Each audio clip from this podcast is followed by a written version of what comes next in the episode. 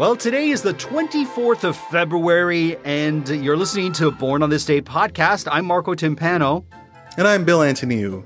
And Bill, I want to wish you a happy National Artist Day.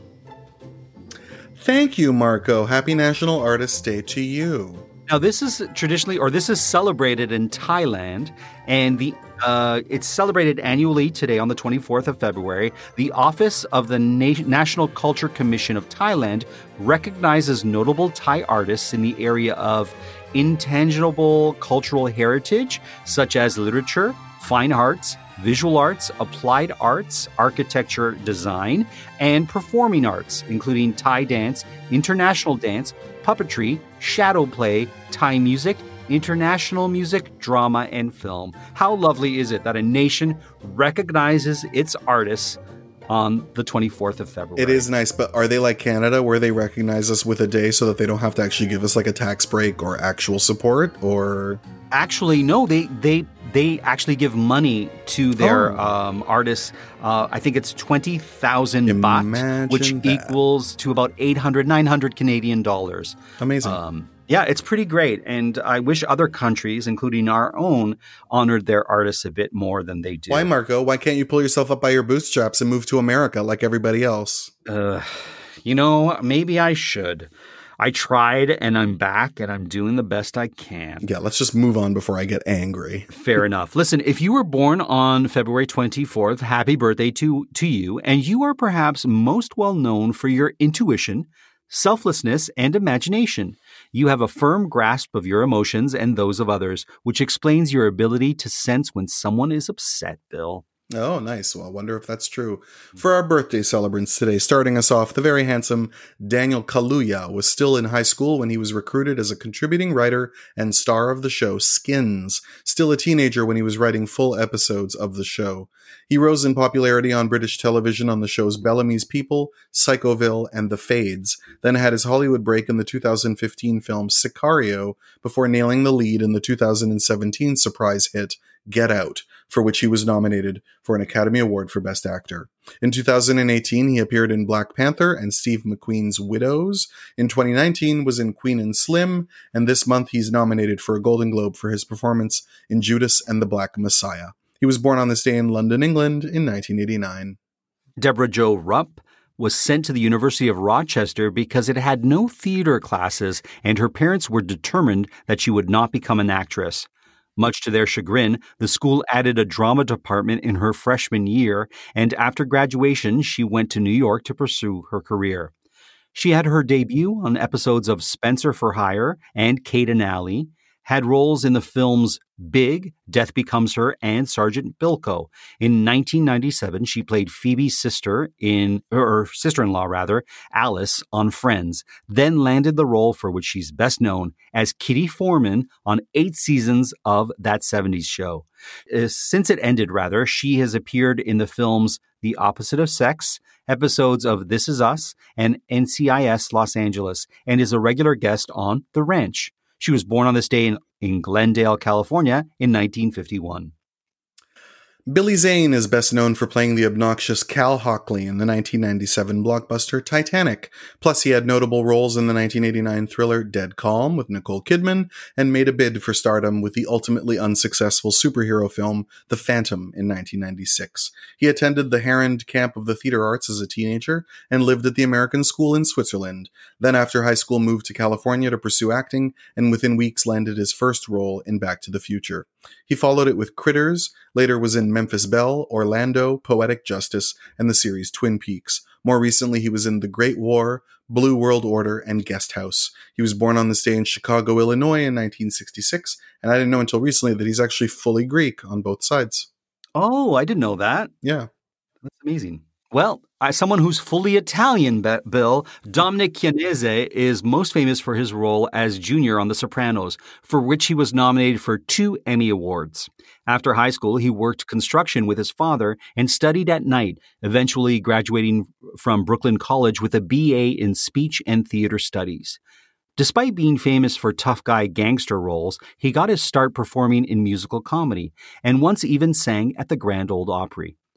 He made a notable film debut as Johnny Ola in The Godfather 2, or part two rather, followed by roles in Dog Day Afternoon and All the President's Men.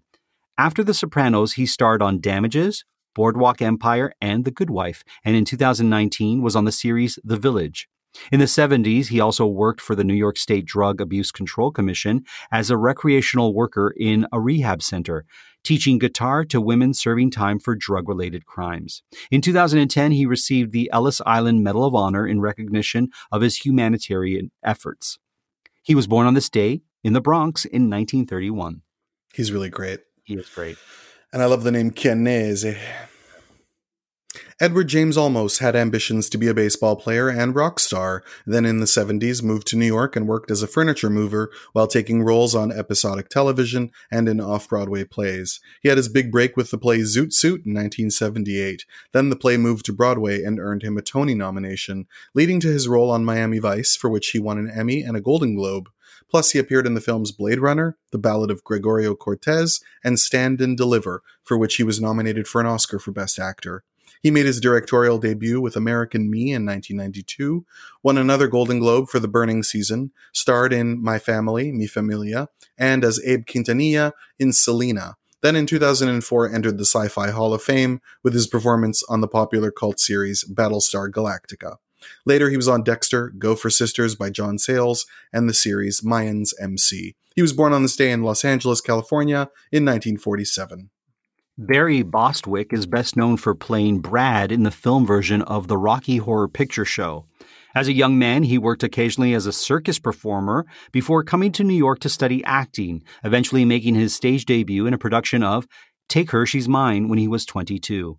His Broadway debut in Cockadoodle Dandy was followed by his originating the role of Danny Zuko in the 1972 Broadway production of Grease, for which he was nominated for a Tony Award.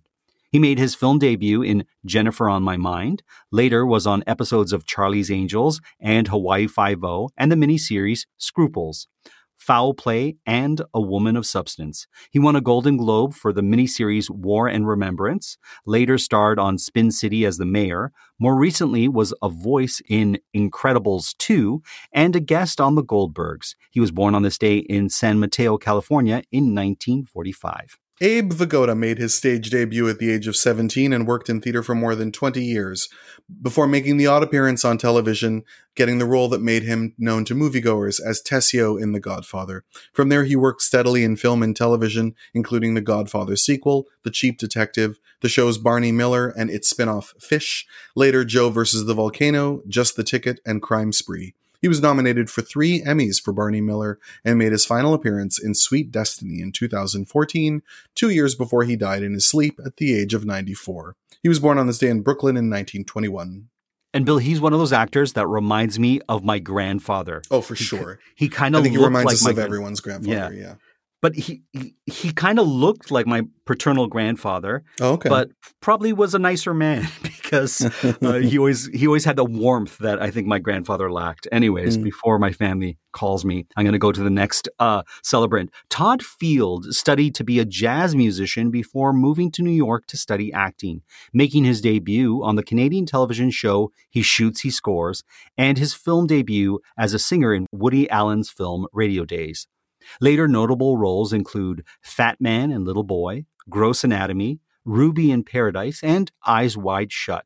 Then in 2001, he made his feature directorial debut with In the Bedroom, for which he was nominated for Oscars for Best Picture and Screenplay. He was nominated for a screenplay Oscar for his next film, Little Children, and hasn't released a film since. He reportedly abandoned his follow up project, America's Last Prisoner of War, but has another film currently in pre production. He was born on this day in Pomona, California in 1964. Jenny O'Hara is a character actress who played a schoolteacher in the early episodes of The Facts of Life before volunteering to leave the volunteering to leave the show just ahead of five other cast members being cut. She appeared on Barnaby Jones, My Sister Sam, and in the films Angie, Wishmaster, and Mystic River. She's a recurring guest on Transparent and last year was on the Perry Mason reboot. She was born on this day in Sonora, California in 1942. Helen Shaver made her debut on an episode of The Beachcombers before coming to prominence in the Canadian film In Praise of Older Women.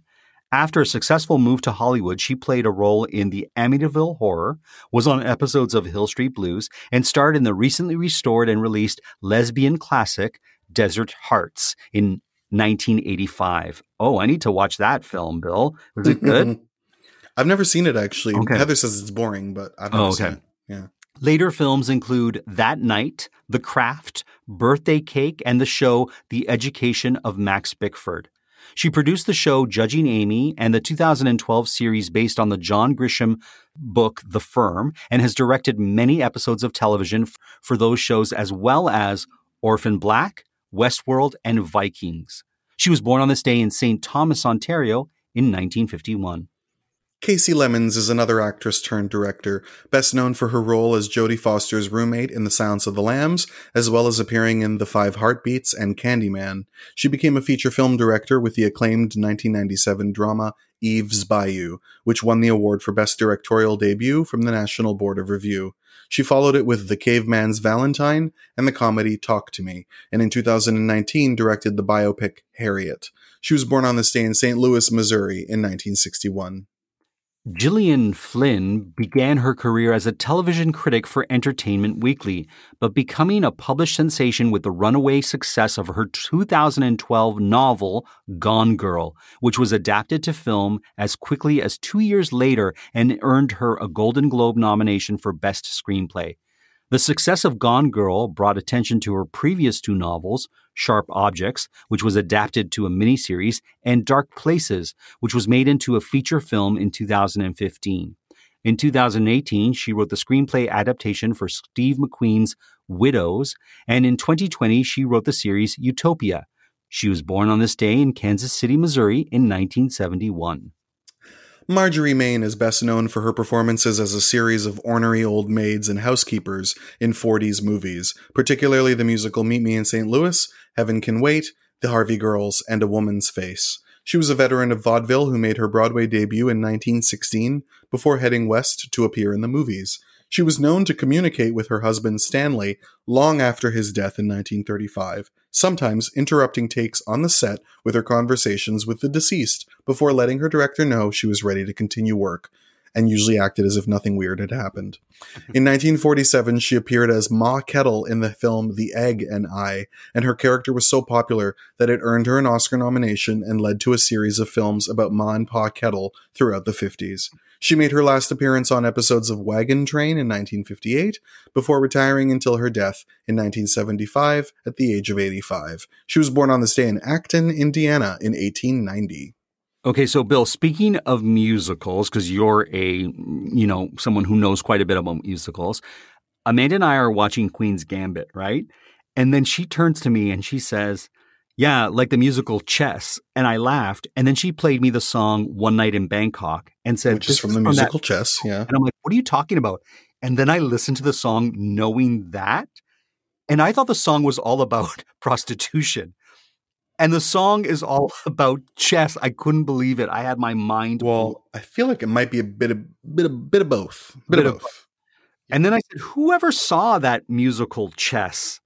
Uh, and Amanda said it was a bomb. It's I'm not like, produced very often. I think it's a very expensive show to produce, so I don't think it's been done very much. I don't even know. Um, there probably has been at least one official Broadway production, but I'm not sure. It's done in concert all the time okay. because people love the score, but you can rarely raise the money or I guess have them because I think it involves a lot of like sets and I think it's a very complicated show to put on. So because people like the music, they tend to do an in concert version of it. It's written by ABBA. It's the guys who did Yeah. who, the guys from ABBA who wrote it. Oh, I went down a huge Rice, ra- yeah. rabbit hole because I was like, I didn't believe her at first, and then she was like, "No, it, Yeah. it was a, it was a legit musical," and, and we read about it, and I was like, I can't believe this. I know. And I'm like, it's so 80s, 70s, Oh. 80s. I love One Night in Bangkok though. I think that song is incredible. Yeah. Oh well. Anyways, uh, last on our list, James Farentino studied acting in Catholic school, like I did, before beginning to work on television in the 60s, unlike myself, including the shows Naked City and The Defenders. Later, the films Ensign Pulver, The Warlord, and Me and Natalie.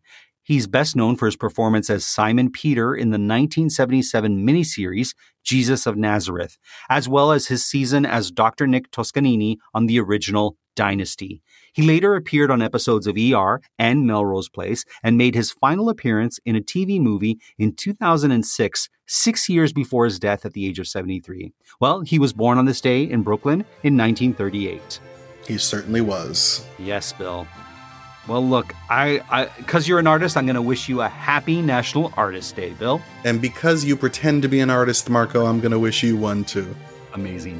Well, listen, we wish you a great day no matter what you do for a living or what you do for fun or what you do when you listen to podcasts. We just hope Indeed. you listen to us tomorrow. And I'm sure they will. We'll see you then.